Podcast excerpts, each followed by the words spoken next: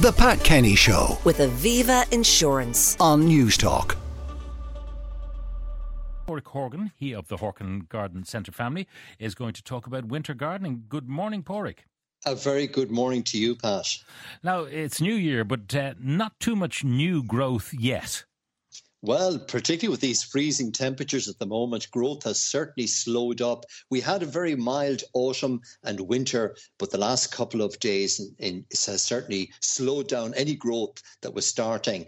The frost, though, Pat, is also beneficial because it helps to dry up the soil. Believe it or not, I give my own lawn its first cut yesterday because the soil conditions had improved so much. But also, frost helps to kill off any overwintering pests and diseases, and it helps to break up the soil, particularly for vegetable gardens. So the frost can be beneficial, but for tender plants, plants like fuchsias or geraniums that you might have in greenhouses or tunnels, they're going to need some extra protection at the moment. So put on some garden fleece to protect your plants. Or if you've got a beautiful camellia coming into flower or maybe a daphne in bloom, my advice is to cover those at the moment with some garden fleece just to protect them. It keeps the sun off during the day, but it keeps the heavy frost off at night time. So any plants coming into flower at the moment will benefit from a little bit of protection because the frost is going to continue right into next week and it's going to intensify over the next couple of days. So protect those tender plants. Now, Pádraig, uh, does frost kill moss?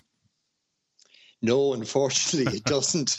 And moss is moss is very, very prevalent this year, Pat, because of the very mild autumn and winter. So we're seeing it in our lawns at the moment, and we're also seeing it on patio and driveway. So this is the time of year. Again, if you get a couple of dry hours, maybe two or three, four o'clock this afternoon is a great time to treat moss. Use the zero on the lawn and use the pack on your patio or hard mm. surface areas. And you constantly remind us that this is a tough time for the birds, uh, so feed the birds very important to keep our birds uh, fed. Um, two things to do. First of all, we're coming very close to the nesting season from the 1st of March. So clean out any over any old nesting boxes and maybe put up some new nesting boxes because they'll be breeding very, very soon. But also feed your wild birds and use a mixture of different seeds. So some of the Niger seed, the wild bird mixes and the peanuts, a good mixture of different varieties of seed will bring a wide variety of birds into your garden and you're helping to protect them and letting them put on some fat before the breeding yeah. season. Okay, now Pádraig, loads of questions. We'll fly through them. Uh, first of all, how can you tell if a tree is actually dead? I relocated an eight-year-old maple tree in November of 2022. No leaves grew at all last summer, summer of 23. Has it died? It, it sounds like it has. Now, maples do do move very successfully. So I'm surprised the tree has actually failed.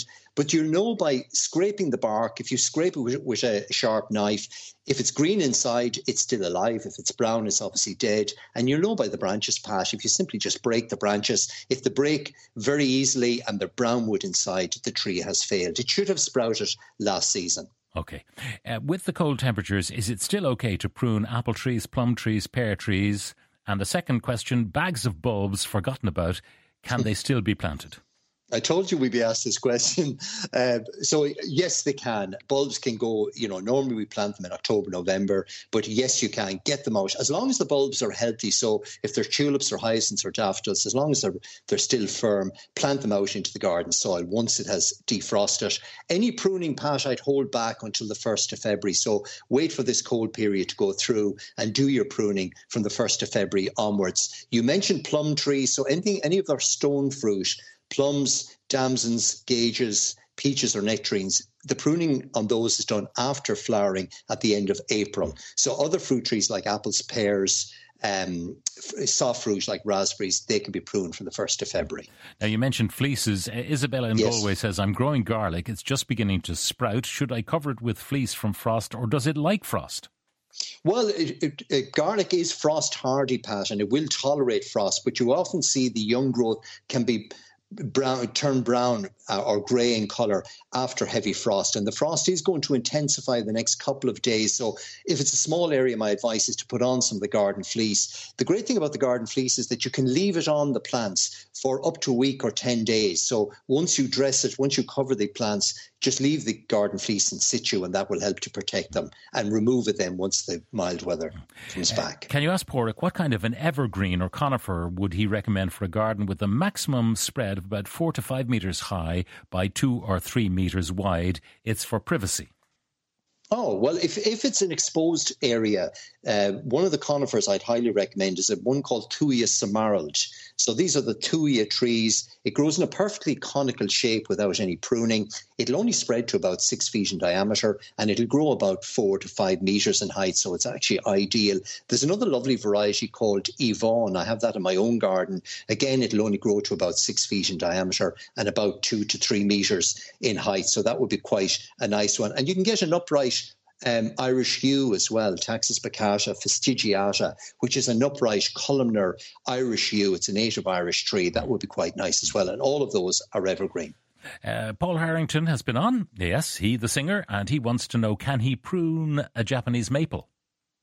Yeah, well, it's it, the Japanese maples are deciduous at the moment, so leave them well enough alone till again the first or second week of February. As it comes into growth, you can prune it then. And really, with the Japanese maple, it's only a matter of cutting out any dead wood, any brittle wood that can be taken out, or any stems that are crossing. So a small amount of pruning because Japanese maples are relatively slow growing. Now, from Martin in Kildare, every year I try to overwinter my geraniums in my greenhouse, but only about less than 25% make it, most of them succumbing to a dusty mould. Is there a solution to this? Is it worthwhile doing that, or is it better just to buy fresh stock every spring? Well, I'd love to say is the, the answer is to buy fresh stock every year, Pat. But yes, you can overwinter geraniums. A couple of key tips. That's botrytis. It's a rotting disease of um, geraniums. If you keep them too moist, you'll certainly encourage that disease. So keeping them quite dry during the winter season. I mean, I would let them nearly dry out before rewatering. So no more than once a month, once every six weeks during the winter period. The other key thing when you're taking the geranium cuttings is to allow the cuttings to dry for at least a day before you insert them into the compost and perlite mix. And that helps they stop the rotting process. But it is also the time of year, Pat, January, to sow the seed of geraniums indoors. Our houses are lovely and warm, so it's the perfect conditions for sowing fresh geranium plants from seed at this time of year. I'm looking at two silver birch trees to plant in large containers to give some privacy to my back garden. They're already approximately uh, 10 feet tall. Will they survive in containers, or do you suggest some alternative trees that might be suitable? Well, it, silver birch will survive in containers, but the containers need to be large enough to allow the tree to develop over a number of years. So you're looking at probably a 100 litre or maybe 150 litre pots, so quite a large container. Two, two of these birches I'd recommend. There's one called Albo sinensis, which is the red birch. Um, it's a beautiful variety with kind of red bark. It's a Chinese red birch, a really nice one. Or Jacquemontii is probably one of my favourite birch. Now, do remember they are deciduous, so during the winter period, they're not going to provide any sort of uh, privacy. And if you want privacy 12 months of the year, maybe consider some evergreen bamboo or maybe a Korean fir would, would work and, and again would do very well in a pot or container. I have a lovely hydrangea plant, says Amanda. Is it too late to deadhead the wilted blooms from last year, or should I go ahead and do it? Amanda's too early. So leave the pruning of hydrangeas until we get into March, Pat. The pruning back of any plant stimulates new growth. And if you cut them back now, you're encouraging the plant to come into growth, and hydrangeas can suffer from frosts in March mid to late March. So my advice with hydrangeas is always to leave them until St. Patrick's weekend. And that's the weekend to prune them and feed them with a high potassium feed like a rose feed at that time of year. So yeah. leave them well enough alone, enjoy them at the moment and prune them in March. Now, a couple of rose questions. Uh, can I cut back my roses now, says one. And another one, we have a rose bush at the front of the house. I'm unsure if and how to prune it as it's getting unwieldy, doesn't flower that much. It's already starting to gr- show new growth and small leaves, but should I be cruel to be kind and cut it back? That's from Dave in Malahide. Well, roses do respond very well from hard pruning. So, first of all, the pruning again, the 1st of February is soon enough, Pat. So, again, leave it for two or three weeks. Um, then the pruning can happen. And generally, with roses, you're removing some a lot of the older wood, dead wood, crossing branches or very weak stems. They're the priority stems to cut back. And if you do that in the first week of February, feed it with a high rose, uh, a high potassium rose feed. Feed it again a month later. You should have lots of fresh growth and new and, and plenty of flowers this coming summer. You know that old thing: uh, get your most bitter enemy to yes. cut back your roses.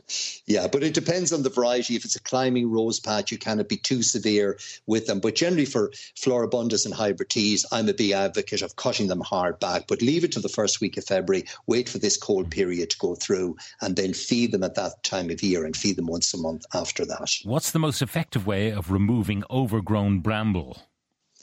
It's it's a hands and knees job, Pat, and this is actually a great time of year to get rid of bramble because they're semi-evergreen. You can see them if they're growing up through a hedge or through shrubs or whatever. They're very surface rooting, so they're very easy to actually just scuffle out with a sharp spade. So it's a really good time of year to literally take out the roots of the plant. So physically remove the root structure and that will eliminate the, the brambles. Uh, a final one. Uh, we uh, have a walnut tree sapling about 25 feet from the gable of the house. It's growing well. Should I remove it to protect the house foundation?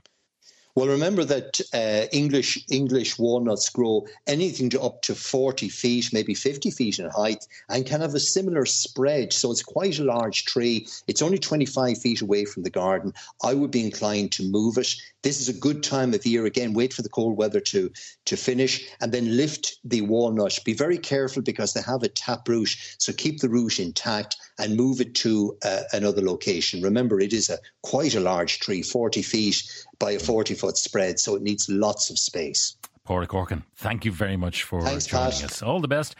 The Pat Kenny Show. With Aviva Insurance. Weekdays at 9 a.m. on Newstalk.